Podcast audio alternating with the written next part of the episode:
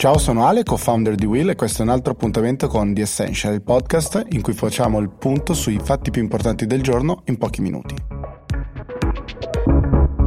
A volte ritornano, verrebbe da dire.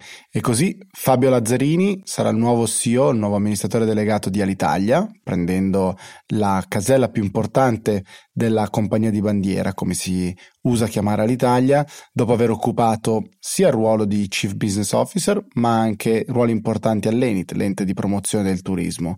Insieme a lui arriva, nome a sorpresa, Francesco Caio, già manager di diverse realtà, da Poste, Avio e anche Digital Champion nel governo di Enrico Letta di qualche anno fa. A loro il nostro ovviamente in bocca al lupo perché gestire all'Italia e provare a risanare l'azienda sarà davvero complicato, un'azienda che si appresta a ricevere ulteriore denaro pubblico, oltre ai 10 e passa miliardi che l'azienda avrebbe ricevuto nel corso degli anni. Sono passati quasi vent'anni dall'ultima volta che il bilancio ha avuto colore verde, quindi in segno positivo. Un'opera davvero difficile a loro, non possiamo che augurare buon lavoro a entrambi.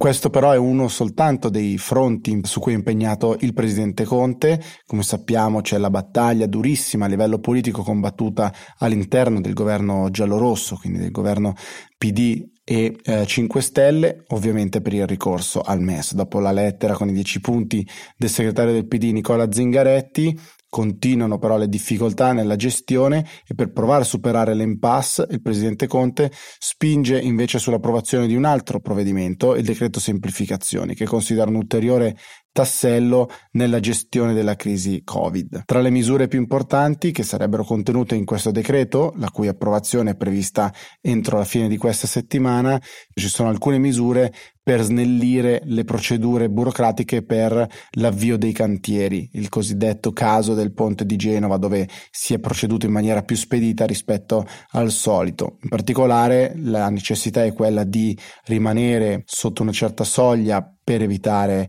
eh, il codice degli appalti con le sue complicazioni e dall'altra parte alleggerire l'onere della firma di alcuni eh, dirigenti statali. Il nostro paese ha conosciuto diversi testi di decreti, progetti di legge sulla semplificazione. In questo caso sarebbero 50 ulteriori articoli, molto spesso le intenzioni sono delle migliori, l'outcome però è piuttosto lontano da quello della vera e propria semplificazione.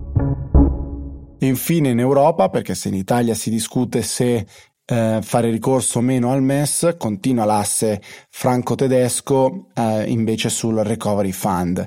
Come sappiamo rimangono le perplessità dei Frugal Four, cioè i quattro paesi che avrebbero maggiori dubbi e scetticismi circa eh, la creazione di finanziamenti a fondo perduto per eh, gli stati europei. Francia e Germania però insistono su questo, in particolare Macron e Merkel si sono incontrati eh, in un momento particolare particolare per entrambi. La Merkel da una parte infatti tra pochi giorni assumerà la presidenza di turno eh, dell'Unione Europea e quindi la Germania avrà questo ruolo importante in una fase molto delicata, come sappiamo data chiave segnata sul calendario è il 17 18 di luglio per il prossimo Consiglio europeo, dall'altra parte Emmanuel Macron in un momento davvero complesso, soprattutto dopo i risultati molto deludenti del suo partito alle elezioni amministrative.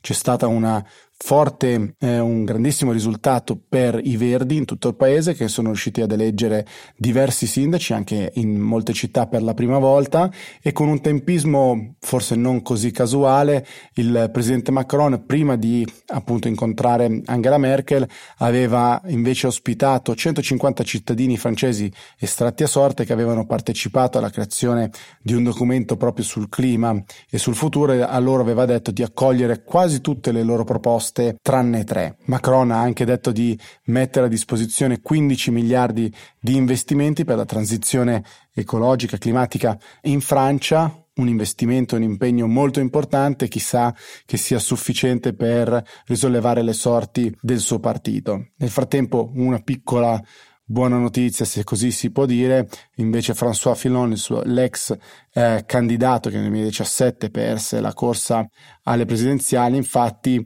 è stato eh, accusato, eh, o meglio, è stato condannato a anni di carcere per aver, per appropriazione indebita sostanzialmente, per aver utilizzato fondi pubblici per delle consulenze, degli incarichi eh, affidati alla moglie, incarichi in realtà mai svolti.